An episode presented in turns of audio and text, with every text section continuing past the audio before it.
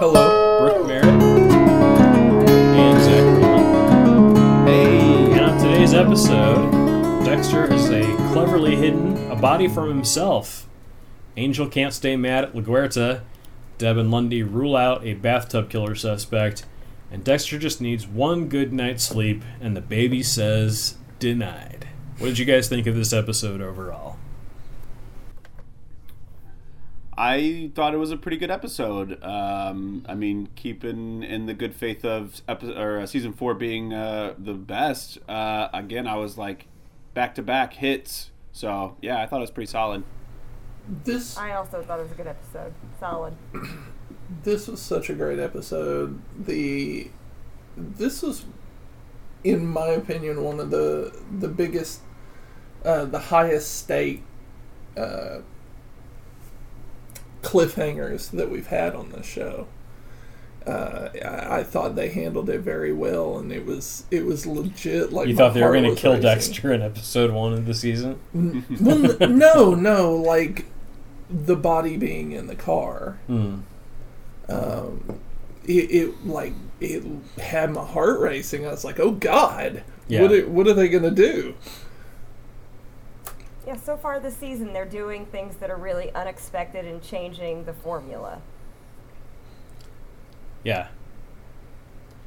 So, Dexter is upside down in his totaled car. Firefighters are working to get him out and onto his stretcher. Dexter thinks that the body is still in the back of the trunk.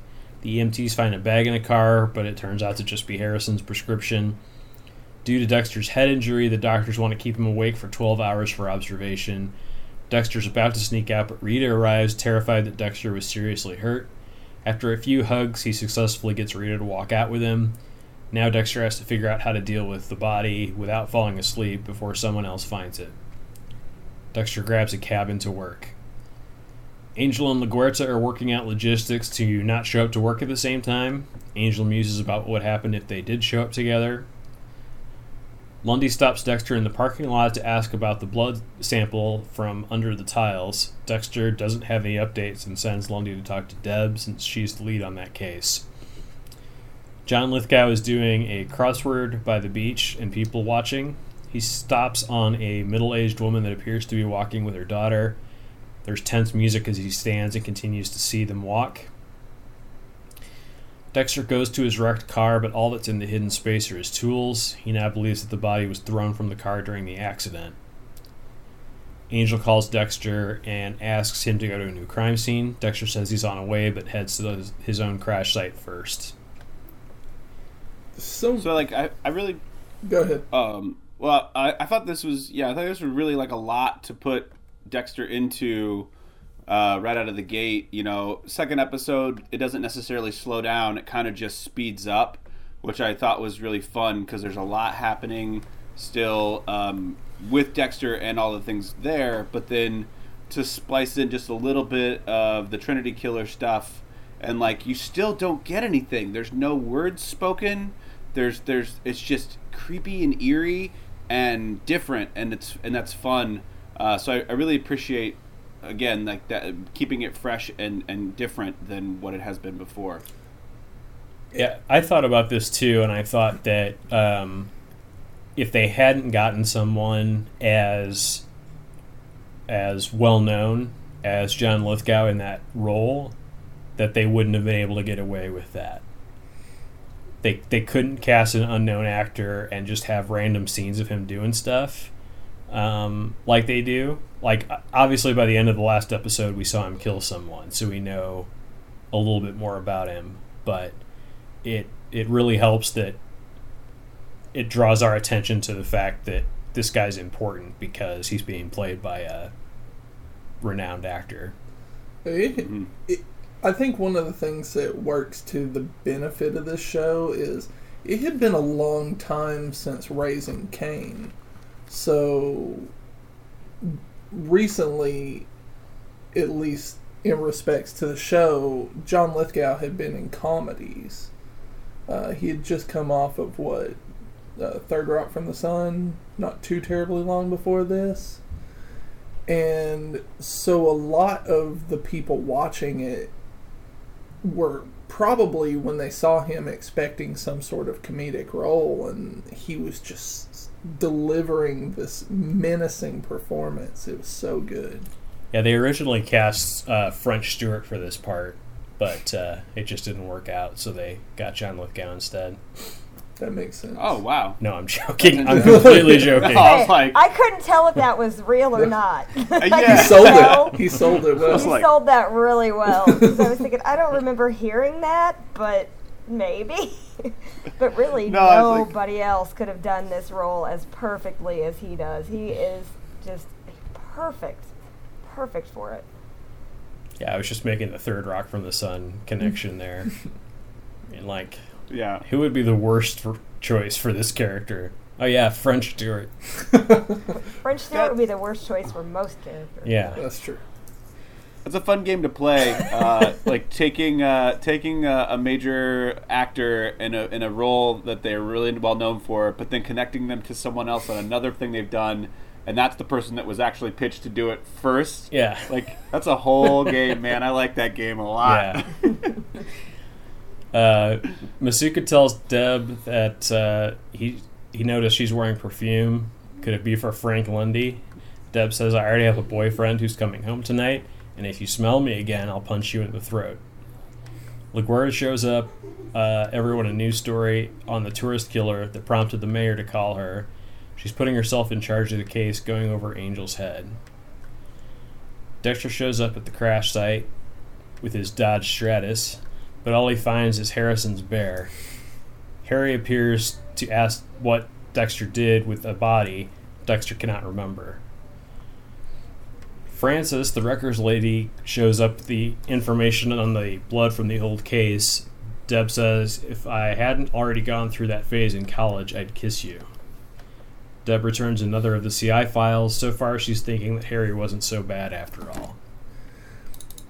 So I don't understand why it was such a big deal that LaGuerta put herself in charge of the case, and them viewing it as going over Angel's head. She's his boss. It's like everything she does is technically over his head. Yeah, but she's doing his job. She's micromanaging. Well, God, somebody has to be a cop there. Yeah, it feels a little... Yeah, it feels a little contrived, like, okay, now we're going to put these two characters in a romantic relationship, but there's clearly, like, a status thing happening in terms of work, and then also their own personal lives and everything. So, yeah, it's like, why can't it just work the way it's supposed to work? And yes, she's a micromanager, but at the same time, like, the mayor should... It should trickle down, I guess, in terms of hierarchy. It's like the writers are just trying to write conflict, where there shouldn't necessarily have to be conflict. Yeah. I think it's the kind of thing that if they weren't in a relationship, Angel would just shrug and go, whatever, she's taken over. But because they are, it feels like more of a slight. I was waiting for her to tell him that she did it just to, like, maintain their cover. Like, she did something that she would normally do that looked like she was being mean to Angel, but that never came either, so... Mm-mm. LaGuerta is a mess. She doesn't know what she wants. The journalist that wrote up the story crosses the police tape again to talk to Quinn. He tells her to go back behind the tape. LaGuerta shows up in time to see her walk back. LaGuerta takes notifying the next of kin away from Angel.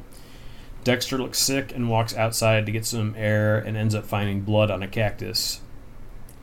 Lundy joins Deb at a picnic table. He pulls out a box of sushi. All that cream cheese wasn't helping my cholesterol. Deb says this situation is weird. They haven't even seen each other or had any other kind of correspondence, and now Lundy's back without even telling her he's in Miami. Lundy agrees that he should have let her know, but he was trying to keep his quote-unquote task force a secret, which his task force so far is him and kind of Dexter. So... And Dexter's already, like, injured himself, so it's not off to a good start. Deb says she has a suspect in the two murders at the bathroom, and Lundy asks if he can watch the interview. A kid running past John Lithgow accidentally smears bubblegum gelato on him. After asking what it was, John Lithgow says, "How repulsive. You better catch up with your mom. You don't want to lose her." Dexter's still working on the blood on the cactus. Harry appears to give him shit for taking so long. I just thought that was hilarious. Angel asks Quinn to look in the safe of the murdered man and gives Quinn the code. Quinn opens the door and finds two tall stacks of cash. He puts half into an evidence bag and the other half in his pocket, which Dexter just happens to see. Dexter and Lundy are interviewing the man who was convicted of the 1979 bathroom murder, who has since been released. He tells him he didn't commit either murder. He tells Deb he went off to score drugs, and when he got back, his wife had been murdered. He also offers an alibi for the night that the new victim was murdered.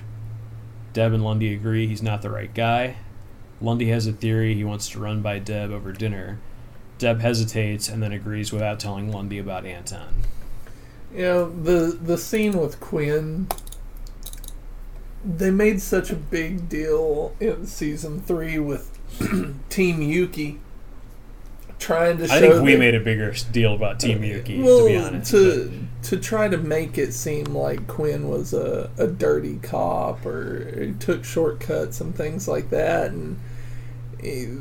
the rest of the season is like, no, he's a great cop, and then here we are, second episode, he's taking money from a crime scene. It's just like, what are they doing with him?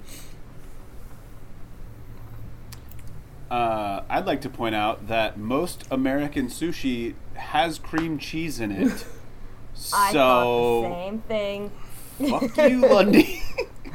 He's eating the wrong sushi. He's not eating the good stuff anymore.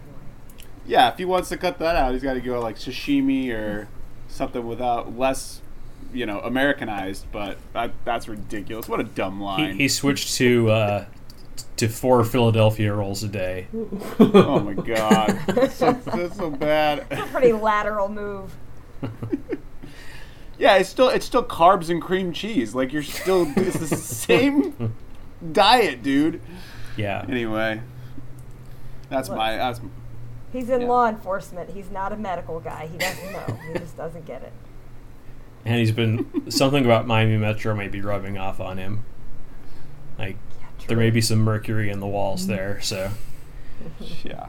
Some asbestos. John Lithgow is watching the same woman from before, now at some kind of dog adoption center. Dexter makes it back to the boxing arena looking for the body. He finds a drop of blood and then tears the boxing ring apart. No luck. He goes by the pharmacy he stopped at to get Harrison's medicine and looks in the dumpsters. Harry shows up to berate Dexter some more. Harry's kind of a dick in this episode, man. He won't give him a break. Well, it's so good that they're, making use of James Remar to the best of his acting abilities. Well, it's like Dexter has a head wound, and the consequence of that head wound is more Harry. And a more pissed-off Harry. Yeah, and not a very nice Harry either. Yeah. Just taunting him and mocking him. Kind of a jerk. Is that one of the signs of a concussion? A pissed-off father figure?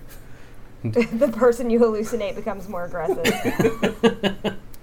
Man, that guy you don't see is really mean to me today. Rita goes to a tow yard to see about a repair estimate for Dexter's car. She finds out that far from a fender bender, Dexter totaled the car and was lucky to survive.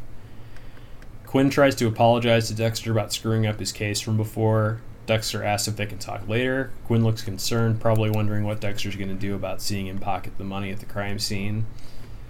Harry appears to help Dexter, who has forgotten the password for the Miami Metro computer system. Turns out his password is Harry.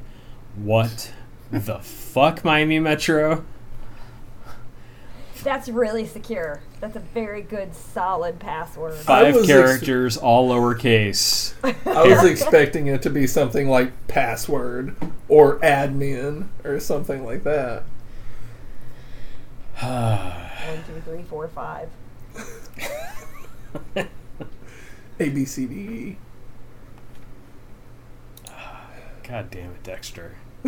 Or just Dex. Yeah, Dexter D-E-X. Would have a better password. Yeah. And they hit my name, and the password is Dexter.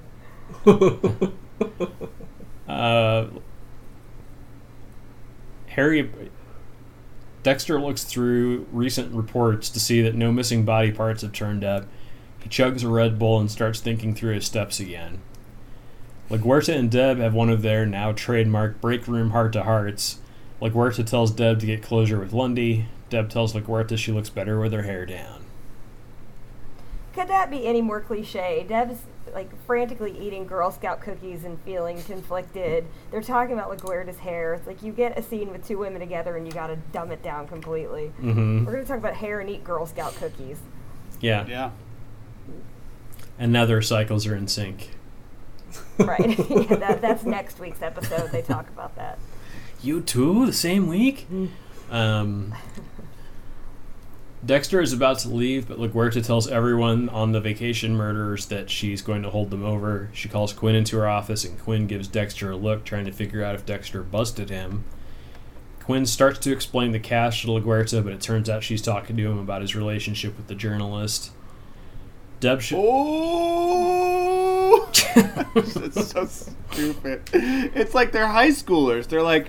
Oh, what's he gonna tell on me? Oh no! It should be more serious than I'm making it out to be. But then when we find out what it is, it's like, what? Well, even Quinn like just gets this big smile on his face, and he's like, "I'll take care of it."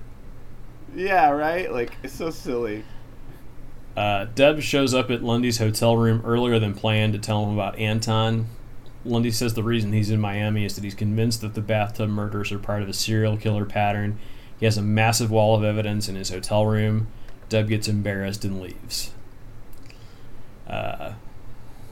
So, a good Deb moment there. It's, not everything's about you, Deb. Rita shows up at Miami Metro to confront Dexter about lying about the accident. She tries to go confront LaGuerta, which would destroy Dexter's main way of getting out of the house, but Dexter talks her down. Dexter gets hopped up on caffeine and finds a new lead for Miami Metro to follow based on the blood, having a specific strain of syphilis, and finally gets to leave the office. It's like, I think him and Deb, even though they're not blood related, they still have the same...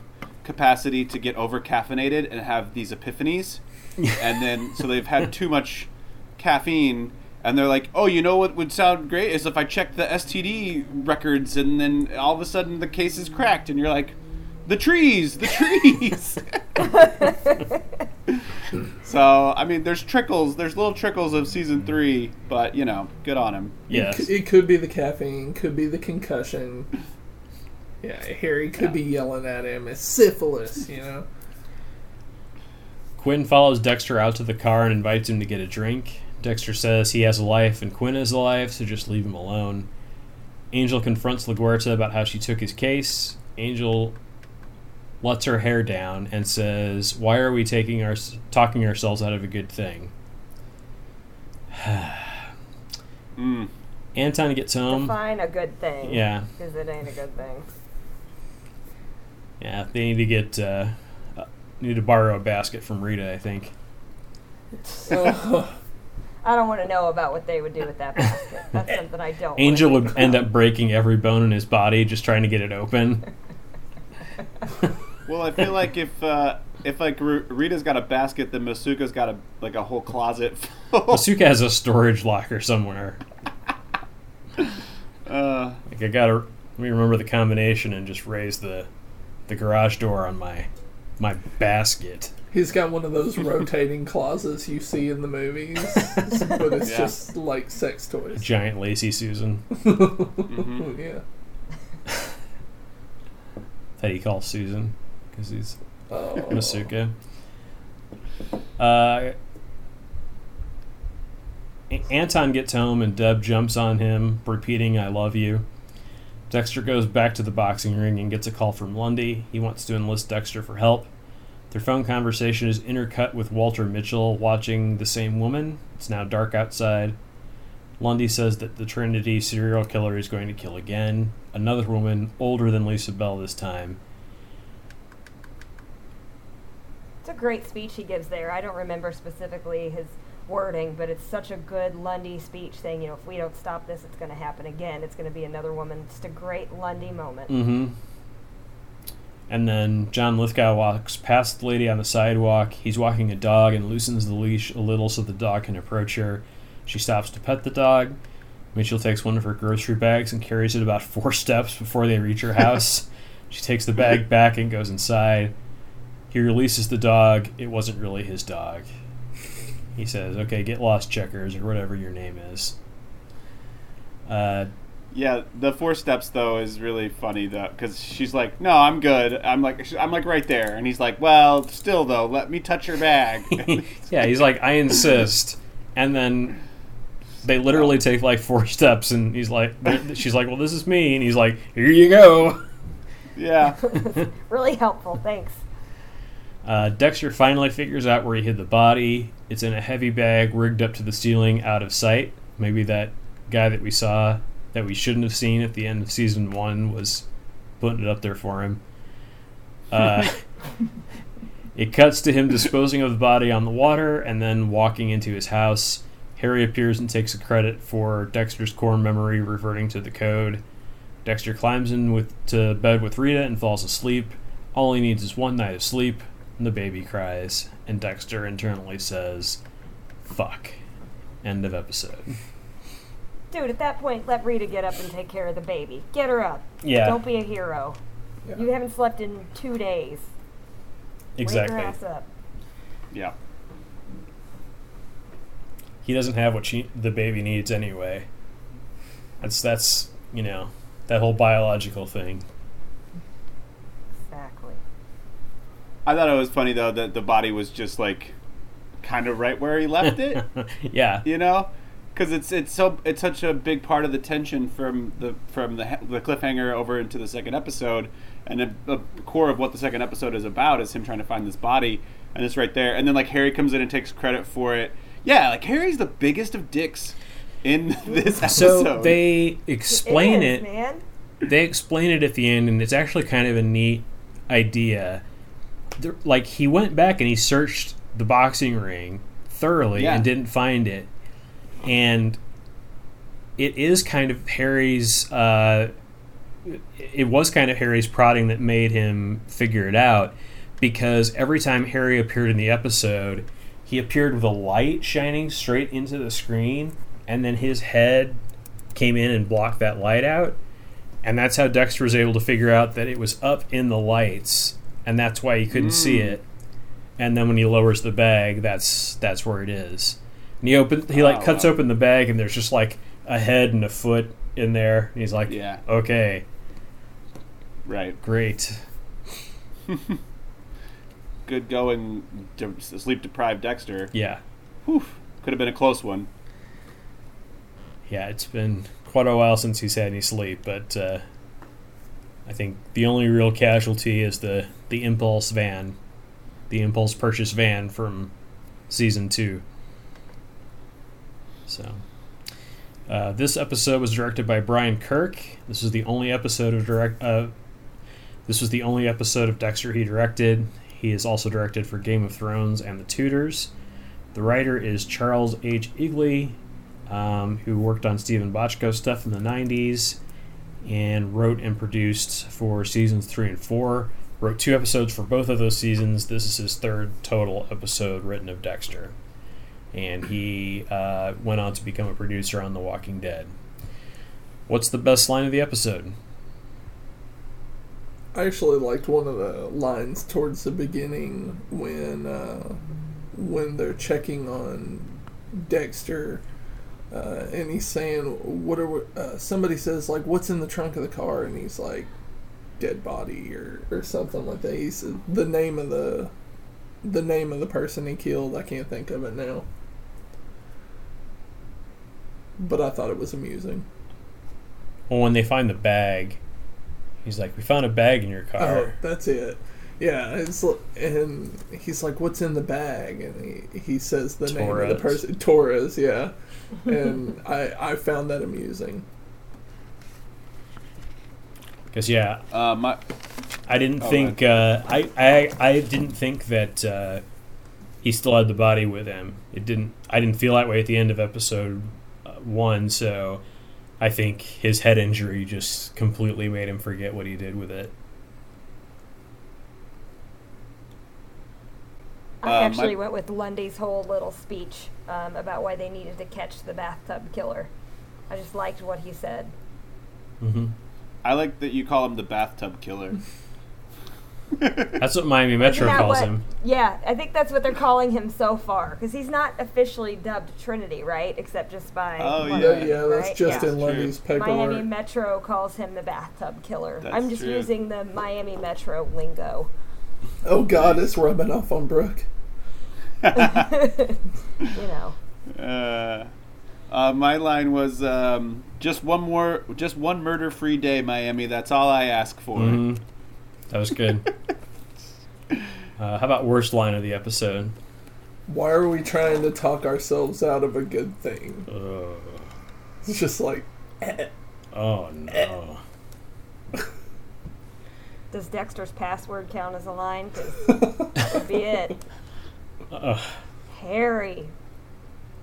I think Deb saying I love you to anyone ever is probably just the worst line. It's like, Deb, don't say that, because you probably don't mean it or don't know what it means, and then also that person's going to die. So, or try to kill you. With the death vagina. Yeah. It hasn't been a problem for a whole season now. It almost got him. Her vagina didn't kill anyone last season. It almost got him. It got him skinned. Anton got skinned. Yeah. I was like, he paid a price. Well, I mean, you mess with the ancient voodoo secrets of the death vagina, and things are going to go wrong. How about the Chicky Hines memorial performance of the episode? Lundy. Okay.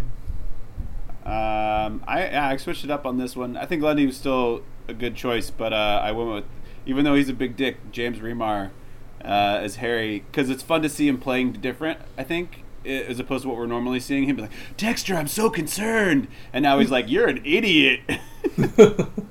So I like that. You improved Harry. Even though Harry's a big dick. A big hairy dick. I'll go with Lundy. It's good to have him back on the show, and he had more screen time this episode. So I'd give it to Rita's stockpile of sex toys. So, okay, nothing on that. Okay, thanks, guys. That was the last episode. That was all right. Fine. Episode one. All right. Gosh. I was trying to process what was just happening. No, yeah, it's episode one. That's. I was like, did that happen this episode? Did she try it again? He's injured. He has a head wound. A hairy dickhead wound. All right. Thanks everybody for helping out with the episode. Thanks everybody who listens. And.